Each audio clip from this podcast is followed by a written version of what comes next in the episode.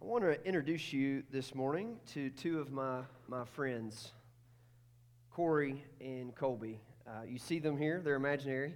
Um, this, is, this is Corey, and this is Colby. Uh, Corey, when you shake Corey's hand, uh, his hand is soft. And you feel it, and you just kind of like do that handshake, and, and Corey, very much, it's just kind of there, kind of limp fish kind of deal and you feel his hands, and his hands are just super soft. He could be on a Jergens commercial, no calluses or whatever. But if you reach over here and you shake Colby's hand, I mean, it's a firm grip. You, you know that you better get in deep. Uh, you feel like he's about to give you the business. And man, you feel his calluses. You feel the cracks in his hands. You can tell some things just by shaking his hands. You, you look at my friend Colby here, and, and he's not a whole lot to, to look at physically. He's, he's, um, he's short. He is uh, a, little over, a little overweight, and he, and he wears, cl- uh, wears clothes that are just a little too, too tight in certain places. And so, you know, it just, it just doesn't work. It's like not this physical specimen. But if you shake Colby's hand, you, look, you, you like, you're like looking at Colby, and Colby's got these big, broad shoulders, and he's got this big, nice chest and these arms, and, you know, he just, man, he looks like a man.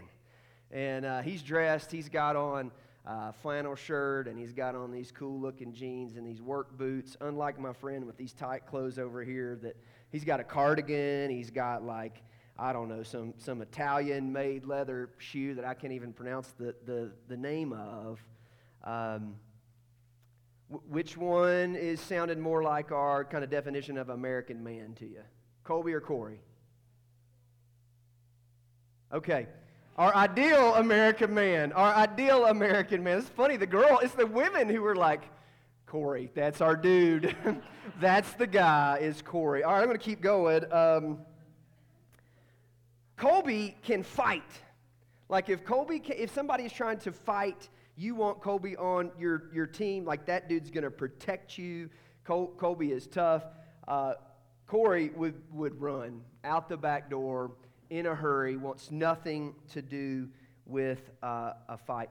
Um, Colby, on this hand, Colby works in the oil fields and can handle himself. He makes really good money. He's one of those like 10 days on, a couple days off, 10 days on, and he does really hard physical labor, makes really good money. Uh, Corey, on the other hand, is uh, a, bar- a, barista at Starbucks, and he serves coffee. That's what he does for a living. Nothing wrong with that, but that's, that's, that's what he does. Um, Colby is like the type of guy who can fix anything. You know, if it, if it breaks down, he can fix it. He can swing a hammer. He can, he can turn a wrench. He can wire stuff. He, he, can, he can do literally anything that you put in front of him. He can, he, if, it, if it breaks us, he can fix it. If it needs built, he can, he can build it. Corey doesn't know the right end of the hammer to hold, doesn't know the right end of, of a wrench, but hey, he's really good in Excel. Um, Ooh. Reddy just stood up back there mad at me. Really good at Excel. Um, Colby likes to, to hunt and to fish and to backpack in the mountains. And man, he can, he can kill it, he can clean it, he can grill it. Um, Col- Colby is a vegan, of course. Um, that, Corey, sorry, Corey, thank you. Corey is a vegan, uh, of, of course. And, and he likes playing Scrabble and bridge. All right? Now, which one is the more ideal American man? Colby or Corey? Colby. All right. Now, Corey is committed to his wife. He loves her, he cherishes her, and he would never cheat on her. I mean, he, he, she, he is a one woman man. Colby, on the other hand, he's married, but he'll flirt. And, and if, he's, if he's somewhere and there's an opportunity, he's an opportunist, and he'll just hide it. He also has a secret addiction. Uh, and he really doesn't care if his wife finds out about it or not, but he's got an addiction to pornography. Um, Corey loves his kids and spends a ton of time with them. He nurses them, he cherishes them. He's not scared to change a diaper not scared to get down and, and play with dolls with his little girl, but not scared to go outside and teach his son how to throw the baseball. Colby's too busy doing his hobbies. He's, he's too busy. He's too busy working on his four-wheel drive or shooting his bow, getting ready for hunting season to spend time with his kids. And besides, he goes to work out in the oil fields 10 days at a time. Corey, he's personally devoted to Christ. He gets up in the morning and Corey reads his Bible. He studies his Bible. He spends time in prayer. He, he prays the Luke 10 2 prayer. He prays for missionaries. He does it. Col- Colby prays fox, foxhole prayers. Uh, when the artillery's coming over and it's in times of trouble, Lord, get me out of this mess. Lord, if you let me survive, I'll then, I'll then do this for you kind of, kind of deal. Um, Corey is actually an elder in his church. I mean, he's super faithful in church. He leads in his church. Um, he shows up and serves. He'll work in kids ministry. He'll work in student ministry. He'll take out the trash. He'll clean the bathroom. He's often he's often asked to lead worship. He's skilled in leading worship. But yet, Colby is a, is a Creaster. Christmas and Easter, that's when he goes to church. He'll sometimes, when he's there, put a 20 in the plate to make himself feel better. Now, I'll ask you again which is the ideal man? Corey or Colby? Corey. Here's the point that I'm trying to make is that the, the, I went through that whole first list of things, and I described what, it, what we think of as of the ideal man and what we want a man to be. And none of those things are things that qualify them to be a man. Not one of them. Now, what makes a man a man? His biology, how God made him, right? His, his, um, his physical body. You get what I'm saying? His his plumbing. His plumbing, how God made him, the, the, his, his chest hair, his armpit hair, his beard hair, the, his, his physical stature, that makes him a, a male. But what makes him a man? So this, this goes back to we've, we've talked about gender roles and how we've distorted gender roles. Now, I want you to understand our culture and every culture has distorted gender roles and will continue to distort gender roles, and the way in which we do those things will change. There are things that we identify as manly in our culture that we may go to another culture, maybe another time, maybe another place, and that, that's not ascribed to, to a man. The same, same thing would be true of a, a woman. And so in, in our culture, we're very much little boys should, should, should play with their toys and little girls should play with their toys. I'm not arguing against that, by the way. I'm just saying, like we've, we've kind of have it ascribed. We have it in these columns of what makes man, what makes a boy a boy and what makes a girl a girl. Uh, girls should like pink and boys should like blue. Don't really know where that came from. I'm sure there's some research that lets us know where that came from, but it's trucks and it's our, our dolls. And, and if we look at those things and a little boy likes pink or a little boy um, is like, hey, what's under this? What's this doll about? You know? and they like it, then we all of a sudden we're going, hey, maybe, maybe they're mixed up. Maybe, maybe, maybe that, that little boy's really a, a, a girl. And, and I want you to understand something. These are, these are cultural ascribed roles. They are created not because of how they're biologically made, but because of how they, they are nurtured. I want you to understand something. My boys, right here, front row, um, Last, last night, James, James looked, we are at the dinner table, and James says, You only have one boy because John's become a man. And, uh, and, and, I agree, James. Amen. He's a great young man. But listen, my boys, um, I, they love to hunt. They love to ride motorcycles, and they love Georgia football, right? Go dogs. Why do they love those three things? Because their dad does because this is the, this is the thing that I've done with them and I've taught them to do. I, from I have we Jennifer and I have had them in the outdoors backpacking since they could barely hold a backpack. They were reeling in and catching fish. I mean, John Owen was catching fish when he was, I think, three. Seriously, three years old. He's got that little Snoopy rod. He's catching catching fish. James the same. I mean, when they're about this tall, they were on the cover of the Kentucky fishing regulations with a big old stringer of catfish that they caught that I didn't catch. And so, why? I have nurtured that in them. Buddy's sons love UK basketball, right? Go Cats, right? They love big four wheel drive things, right? They want it to crawl and crumb and break, and he's a, he's a Jeep person, so they like it to break down. And um, he drives a Toyota, I'm just kidding. Uh, they like to ski, right? His kids can ski. Jude, I, here's Jude's a beast. My kids can't ski. Why? Because I don't ski. Pizza and french fries hurt me. I'm just going to tell you that, and I have, I've, I've sworn it off. I'm not doing it. My kids one day are going to grow up and be like, we lived in Colorado and our parents didn't take us skiing. They're horrible. They are. They're going, they're going to think that. It, it is how we nurture and raise our, our children. You're, there's so much sociological evidence that shows that our, our children are products of their environments. Now, it's not, it's not whole. It's not saying, I'm not saying there aren't, there aren't other things and there are other environments. And, and often there's a lack of influence, there's a lack of a positive environment that, that creates um, a, a negative result, right? But the, the truth is, you are born, you were created in the image of God, but you are either, he says, male and female, he created them. So, my point is, our children's growth largely depends on how we nurture them. So, the question becomes how do we nurture them? What do we nurture them to? Now, here's my big truth for today as we begin to dive into God's Word. Just, just remember this is, this is week, I, th- I think this is the fourth sermon in this sermon series.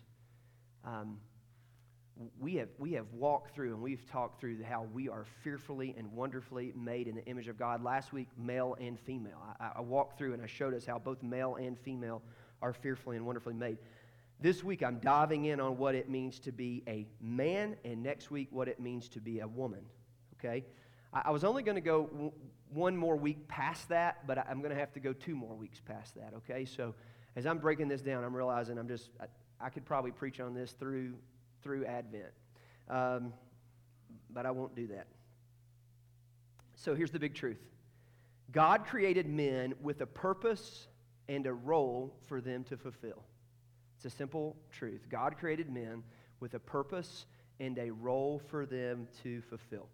I want to read a statement. This is from the Danvers uh, statement God created male and female equally in his own image and having equal value and dignity, nevertheless having different complementary callings in both marriage and in the church.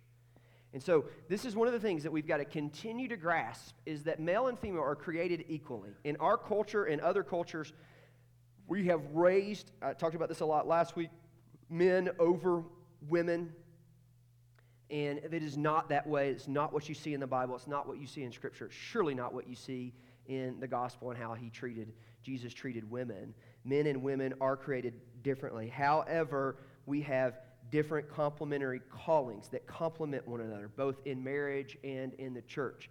If, if you remember last week's analogy in forks and spoons, right? Uh, forks and spoons are equal in value, dignity, and worth. I love eating steak with a fork, and I love eating my Captain Crunch cereal with a spoon. Both are equally important to me.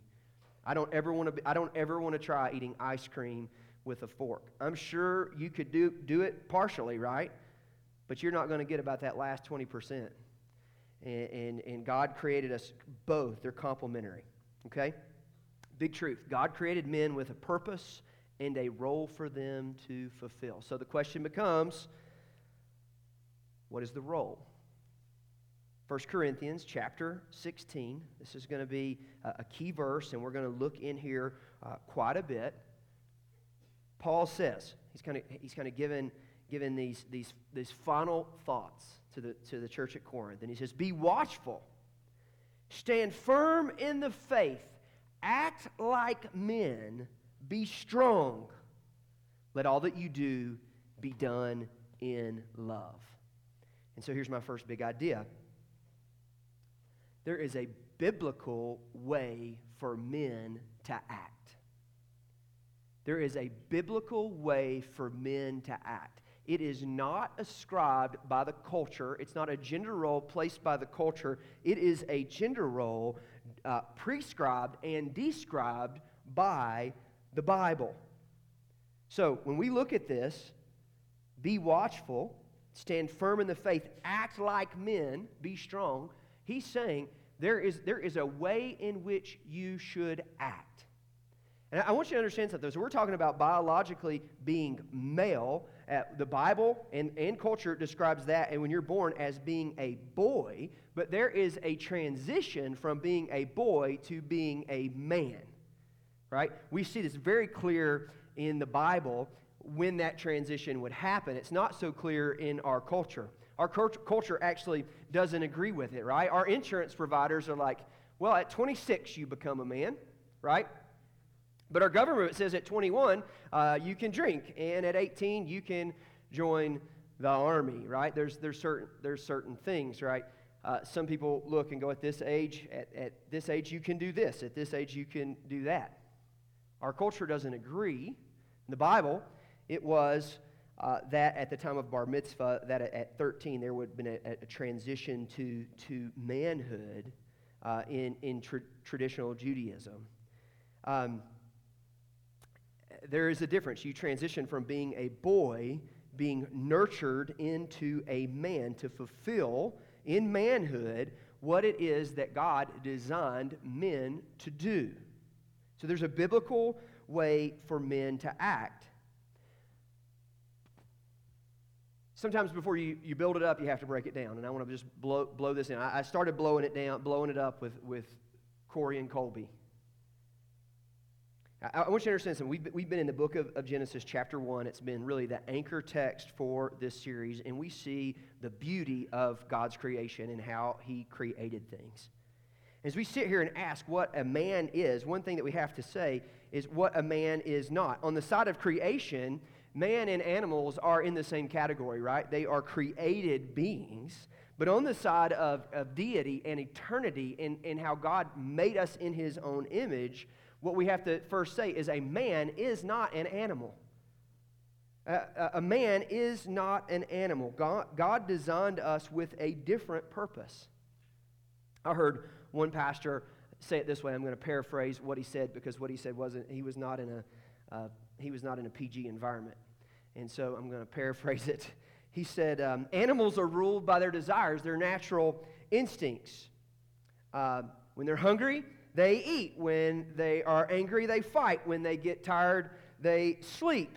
When they get aroused, they try to reproduce. And many even eat their own offspring. In some corners, this defines manhood. Who can eat the most food? Who can, who can drink the most beer? Win the most fights? Get away with doing the least amount of work while getting the most women and then convincing them to murder their own preborn babies. We're not animals. We're not raised to, to be this way. We're, we're, we're not. This is, this is not who God called us to be. But yet, often the culture has defined that as masculinity and what do we as a culture define it as so often, right? Toxic masculinity. We make, we've, made, we've made two mistakes. We've either, we've either raised men to this level and made them like, expected, expected these things of them, what, what we expect of nature, and that has created abuse, or we've said men and women are just the same, and what that has done when you've said that, when you, when you, when you take our gender roles and say that they're the same, you, you actually keep, keep someone from fulfilling their actual created purpose. So it's just, and, and then it minimizes them and it does the opposite. So as a culture, we either have created something that's, that's abusive or something that's reclusive, something, something that, that is working backwards and not forward, something neither creating to do their design purpose. Now, I want to show you something. We look at verse 16. I'm sorry, verse, verse 14. So he says in, in 1 Corinthians 16, be watchful, stand firm in the faith, act like men, be strong. And then he says this let all that you do be done in love. I, I just want to point this out. Men, as God has designed them, are loving. They, they are designed to be loving and, and, and caring and nurturing. So I'm going to talk about like three, the three classical kind of roles of manhood. But before I even say that, what I want you to know is that men are created to be loving. I, I mean, Paul said, you know, when I, when I was a child, I acted like a child, I taught like a child. You know, I did these things, I was childish, but when I became a man, I, I, I put behind childish ways. And then he goes on and says, like, as I put my child, childish ways, what's the main thing I have to pick up? I, if, if I do all these things and I have not love, I'm a noisy gong or a clanging, clanging cymbal. So, so he then points to the man, you, you should be loving. By the way, um, this is also true of women. These are, this is a general truth that women would be loving. Uh, here's the, the truth of Scripture that we love the Lord our God with all our heart, with all our soul, and all our money. We love our neighbor as ourself. But one of the ways that culture gets it wrong, they think, well, women are loving, but men shouldn't be. No, men should be loving. We've raised our boys to say, I love you. Yesterday, uh, on the football field, um, our, our boys, our, our, uh, James telling his, his other, other players, man, they're doing the bro hug and saying, Love you, man. We've created them. Even though they're out there, they're, they're like in pads and smashing other people, they're able to say, I love you. I, I, I care about you. I'm, what I do, I want to be done in love. Men are designed to be self sacrificing. They're, they're designed to self sacrificially love others. We are designed to consider others more significant than ourselves. So that is a important part of manhood. Is that as you grow and as, as biological boys who, who have the nurture me, feed me, take care of me, be responsible for me, and that's right and good. Your three year old should act that way. Your three year old should, should, that's who your three year old boy is. But when he becomes a man, it's no longer nurture me, feed me, take care of me, provide for me. He grows into let me nurture, let me care, let me provide. It, it, the, the roles reverse when we mature into manhood, and that ought to be out of love. So here's my next big idea. So I hope we, we know that, okay, one thing we're saying is there's a biblical way for men to act. The chief cornerstone ought, for that ought to be love. And here's the next big, big idea is that men are designed to lead, provide, and protect. Men are designed to lead, provide, and protect. Now, I want you to understand that's, that's, not, that's not me. That's long been the theological argument and the d- designation of men. This isn't something I looked in, just looked myself, looked in the scriptures and came up with this. Scripture, um, it, it, teaches this in multiple ways. It does it just prescriptively. It says do these things, but it also does it descriptively. I'm going to show you both. Ephesians chapter 5, verse 23. Paul says, For the husband is the head of the wife, even as Christ is the head of the church, his body, and is himself its Savior. You see, this, this is not the only place we see this. We see this multiple places in Scripture that, that in how God made men and women, he made husband to be the head of the wife. And, and we see this related back to Genesis. We see it different places. But that word head, even as Christ is the head of the church. So Headship means leadership. That's what it means. It means leadership. It means that men are designed to lead. Now, this is obviously within the role of marriage. We see it within the role of, of the church as well in other places of Scripture. I'm going to say that descriptively we see it applied in other places. In the Proverbs, which are general truths, we also see it kind of kind of ascribe how men ought to act. Uh, but leadership is one of the main things that they do. That means that men should lead. It doesn't mean that women are incapable of leading. We'll talk about that next week. By all means, women are not incapable of leading. They're very capable of leading. Some of the best women, uh, best leaders I have ever been around are, are women. My wife is a phenomenal leader. That doesn't mean that God didn't create me and give me the role in my family and my marriage to lead. Often, men, men reject the role of leadership for, for whatever sinful reason. They don't want to do it. But we are called to do it. We're called to be to lead. That doesn't mean that we're called to trample others. I could go into a whole, like, if I were talking about marriage and, and how a husband and wife ought to work, I could spend a lot of time talking about what that means, leading sacrificially, what it means to put the needs of my wife over myself, right? It, it, that, that's what it means. It doesn't mean lifting, lofting myself up to a position of, hey, you serve me. It means I'm lowering myself to a position of servant leader. And so we talk about that. We talk about what that means to be a servant leader in our church uh, quite often. And so men are, are designed to lead. Um, I'm going to tell you what happens when men don't lead. When men fail to lead in the home, when, when, when men fail to show up, what, what it means when there is a, a fatherless home. There's four times greater risk of poverty. You're way more likely to have behavioral problems in children. There's a, a two times greater risk of infant mortality.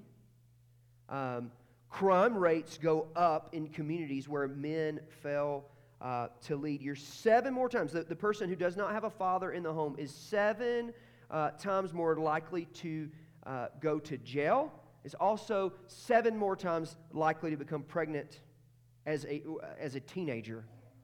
Uh, in places where fathers fail to lead, men fail to lead, children are more likely to face abuse and neglect. They're more likely to abuse drugs and alcohol. They're two times more likely to suffer obesity, and they're two times more likely to drop out of school. Isn't that interesting? We desperately need men to lead in our society. We desperately need men to lead in our homes. I, I, I coach, I love coaching my boys, um, and I love coaching. So I've coached a lot of youth sports. And, and Gary and I just got done coaching um, uh, tackle football. And I would tell you this I, I think, Gary, you would, I hadn't talked to you about this, but I think you would agree with me. You can look at the player and you can, you can tell what type of relationship they have with their father based off of, uh, of how that kid shows up to practice, what he does when he gets to practice, how he acts during practice, and what he does when practice is over. I can just about look at the kid and guarantee and go, man, that kid has a father involved in his life. And I can go over here and go, that kid, he doesn't have a father in his life. This kid, he's got a father, but his father's mighty busy. You can just see it play, play, play out. Men are designed to lead in this way, they're designed to lead their families. I think, I think from years of pastoral ministry and counseling, I could sit down with a husband and a wife, and within five minutes of conversation, I can know whether or not that, that father leads in his family or not. There's different things that would, that would, would tell me that. Um, there, there are things in, in the wife's voice and the amount of respect she shows him or, or, or doesn't show him, uh, the, the, the status of their kids, what, what their interests are. I can just about tell, like, if the father leads. I can probably sit down with most of you and I can begin talking to you and we can talk about childhood, and very quickly we could determine what your relationship was with your father and if he led or not. We desperately need men to lead, to, to, to care, to love, lead in a loving way. When, when, when we grow up, when we have men in our society, not just necessarily in our homes, but we have men in our society who love us and care for us, the outcome is, in fact, a beautiful thing. I would dare say that in my life, the men who've loved me uh, the most was not my dad. A man named Harris Presley, you've heard me talk about him before, is the most loving, kind, godly man. And, in every way that I would think about a godly man, he was it. And his, his, his leadership was incredible. They're designed to lead. They're, they're, they're designed to provide. Man, the Bible says a lot about provision in men. It, one, it says, man, if, if, if, if, a, if a man fails to take care of his family, and, and really, this, this, this, there's application here to all believers, but if you pro- fail to provide for your family, uh, you're in sin. You're, you're, you're not doing what you ought to do. There's great, there's strong language about it. The Proverbs talk about if a man doesn't work, a man shouldn't eat. That there, we, we go back to the book of, of Genesis and we see what it means for uh, dominion. By the way, I, I, would, I would just point out in Genesis chapter 1, God doesn't give men dominion and, and, and, puts women under their dominion. It's not what happens. If you read it, we've read it multiple times in the past weeks. He gives dominion to men and women over the rest of creation. So, so, so there, there is dominion to, to take care of creation for men and women, but within that relationship, he's put men in leadership. Uh, that doesn't mean only men provide. That's not what this means, but it, but, but it certainly means that men ought to provide. Doesn't mean that the, the woman and, and the husband can't both work, but what it does mean is that a man is designed to work. He needs to be a provider. And we see that he is a protector. That when we look at um, when we look at 1 Corinthians 16, that he's watchful, that he's standing uh, firm in the faith, that he's protecting his family first from false doctrine, from false teaching, from the ways of the world, but also that we would see in Scripture that, that men are designed to protect their families. Men are designed to be able to fight and go to battle in ways that we should not call women to do. Um, I mentioned that there's so much about this that's prescriptive versus descriptive. And here, I'm going to read you like just one descriptive text. Uh, I, I, love this text, and so this is why I'm reading it. First Chronicles 11, 22, and 24. And Benaiah, the son of Jehoiada, was a valiant man of Kabzeel. So a valiant man. So that's we know this guy's good. A doer of great deeds. He struck down two heroes of Moab he also went down and struck down a lion in a pit on a day when snow had fallen. And he struck down an Egyptian, a man of great stature, five cubits tall. The Egyptian had in his hand a spear like a weaver's beam, but Benaiah went down to him with a staff and snatched the spear out of the Egyptian's hand and killed him with his own spear. These things Benaiah did, the son of, the son of Jehoiada, and it won a name beside the three mighty men, these other men of valor. You see, there, there is a warrior spirit that, that is given to um, men to protect. And like, I get it, I'm no Benaiah, but break in my house in the middle of the night and see if I'm not trying to take whatever you got from you. Right? Just wait. I, I'm just saying. Um, you, you, you see what, what it means for um, men to, to protect. Man, I, I remember um, several, several years back, the Aurora theater shooting. Do y'all remember that? One thing that just blew my mind about the Aurora theater shooting. The man came in the back door eh, of, of the theater and he opens up and he starts shooting.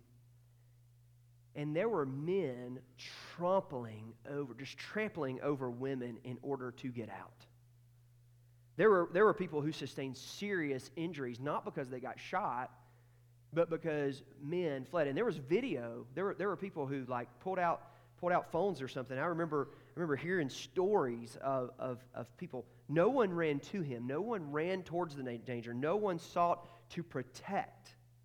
Instead, they sought to protect themselves. And that's not who God has made men to be. He's made us to into this very this very thing to lead, uh, provide, and protect. It's what we see in Scripture, it's what we need. So we can go and we can talk about all the other gender things, the, the, the gender norms, but here, here's what it boils down to men, you're designed to lead, provide, and protect. And when you try to escape those three things, you're going to be miserable. Whether you're single or where, where you are married. I, just promise you this. If, if you know, we, we stereotype and we make fun of we, we make fun of the 26 year old in his parents' basement in, in his pajamas on the internet, addicted to porn and playing video games all day. Like, look, culturally, we kind of make, make fun of that dude. But I'm to tell you, at the end of the day, I feel sorry for him because God has placed a call on his life and he's missing it. God's designed him a certain way, and, and, and he's trying to escape that call. And, and where that happens, anxiety will rise, stress will rise. When, when, when, when you are not working, listen, you are, and we say we provide, that means you're made to work. Male and female, both are created to work. But I want you to understand when you work, you feel accomplished. It is good for you to work and provide. It's good for you to finish something as God created us and look at it and go, it is good. Man, I needed to win this week. I, I feel like in ministry, often like your, your work is never done. There's never a fin- finished product until somebody dies and they're glorified in heaven, right?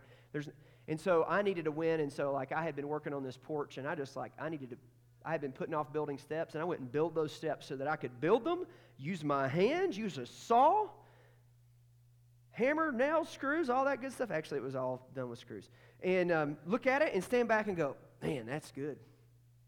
Right? There, there, there is something to be said about doing. There's something to be said about using, I'm going to talk about this in, in a few weeks, but what it means to, to be physical, to expound energy, to burn calories in our body the way that God designed us to, to have, to sweat. There, there is something that it is good for us. I mean, we know about the brain and how it, it works and, and dopamine and different things that, that we need. We know that we need to expound energy. And what we know also is that, that the opposite is true when we sit in front of screens all day. And so, uh, man, I read, I read this whole article on the Industrial Revolution and, and uh, masculinity in church. And man, there's a whole lot from it. Um, one thing that just came out of this movement, and they swung the pendulum way in the wrong way back in the Industrial Revolution.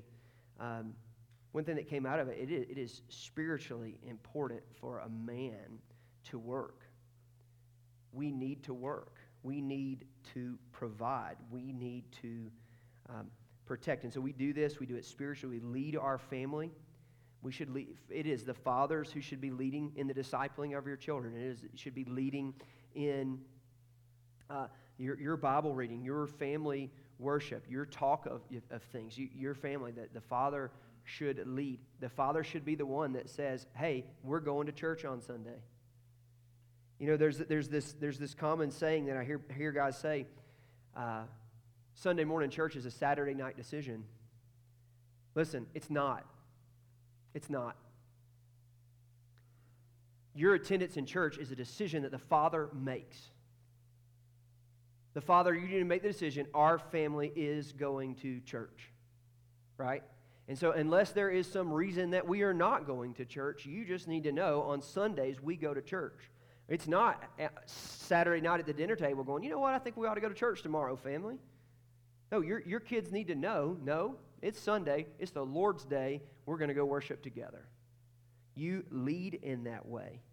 You provide. Fathers, you are work. Young men in the room, I want you to understand something. You uh, were designed for work. You are going to grow. You need to grow up one day and, and, and learn to work. You need to enjoy work. There is obviously there's mundane. I know that it, that work work is work is hard and you don't like it, and your dad asks you to do something, your dad wants your help on something, you're like, I'd rather go play video games. No. Go learn from your dad. Your dad is showing you things and teaching you things that are going to matter when you're an adult, when you're the man. You're going to want to know those things. You're going to want to do it. We had, we had um, a hayride on Friday night, and I was grabbing bells and I was throwing them from one trailer to the next. And it just, I went back in my head to may, maybe what's one of the most uh, formidable things in my life, and that was throwing hay on a farm. It's hard work, it's hot work, and it taught me to love work. Work is good. providing is good. Young men, figure out a way to make money now. Figure out how to get that little side hustle going, right? Figure it out. And then tithe some of it, save some of it. Now, even being learn, learn how you're going to provide. Hey, save some of it, buy your little sister something with it. Train now to be able to provide. And, and that we would protect, that we would, when I say protect, that we would be people who would put ourselves in harm's way to protect our family, that we would go out of our way to make sure that our families have what they need, that others have what they need. We need to stand strong, and you need to stand up. I want you to understand that. He says, Be strong, stand firm.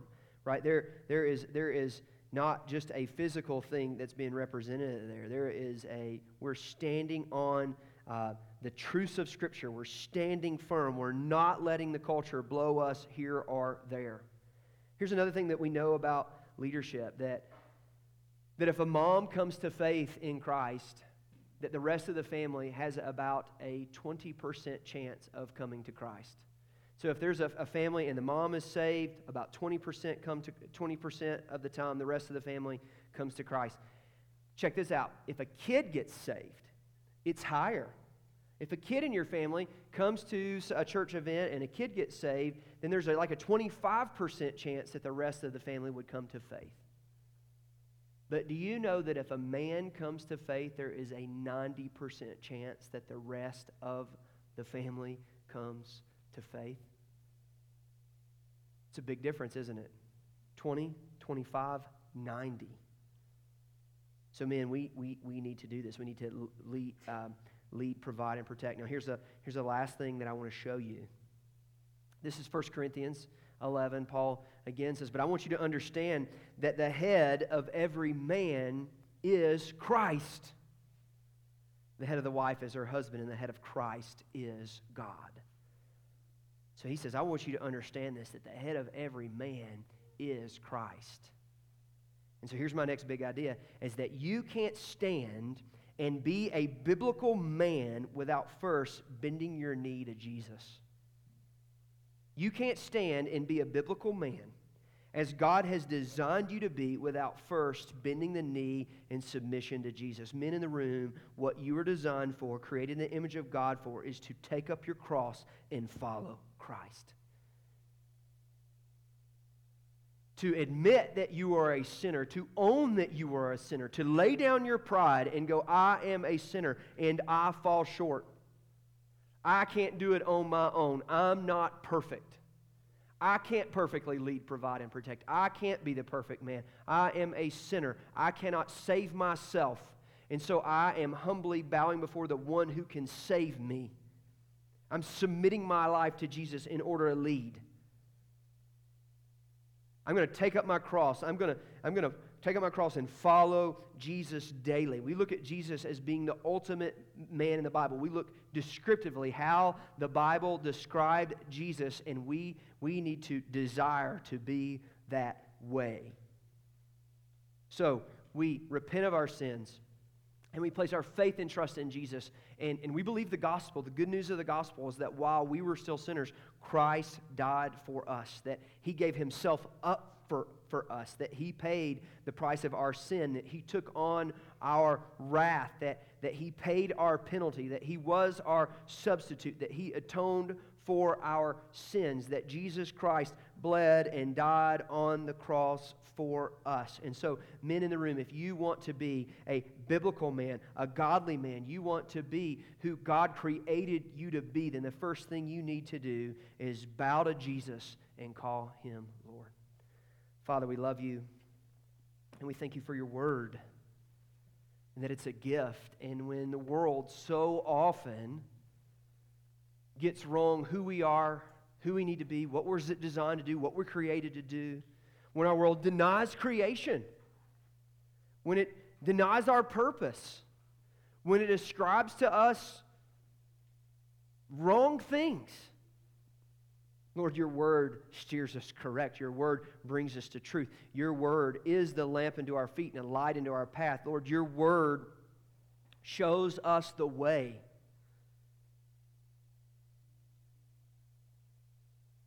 Lord, I thank you that you allow me the privilege of pastoring a church that's got a whole bunch of godly men in it. Lord, I thank you that in, in the work that you're doing in this church, that you have brought into the fold godly men who lead, provide, and protect.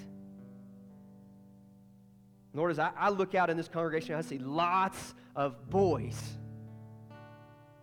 Wild, adventurous, fun, spirited boys, God. I pray that you would grow them to be godly men. Not by the world's standards, not by what the world says they should do or want to do or what they should be. But godly men. Men who are first first love love you and, and love others that that is, that, is a, that is a man who loves and that is a man who is leads and provides and protects god that you would raise up those, those kind of men from our boys in our church lord i pray that the men in our church would stand strong. They would be watchful. That we would look to the world and the ideologies in the world that are being pushed. And that we'd stand firm. And that we stand up to them. We'd stand up for what's, what's right. That we would stand against hate and, and, and bigotry. We'd also be willing to tell the truth and to tell it in love. I, I pray that, Father. Lord, I pray that, that, that men in this room may be wrestling with their identity, mess, uh, uh, wrestling with their masculinity, God, that you would comfort them, that you would show them in, in this moment who you created them to be, and that you'd help us as a church disciple them, that the older men would teach the younger men how to follow you, that we would be a church that, that models how Paul taught Titus, how Jesus taught his disciples, and that we would teach our men to be godly men, to stand firm in the faith and to be strong. Father, we love you and we praise you. In Jesus' name, let's stand.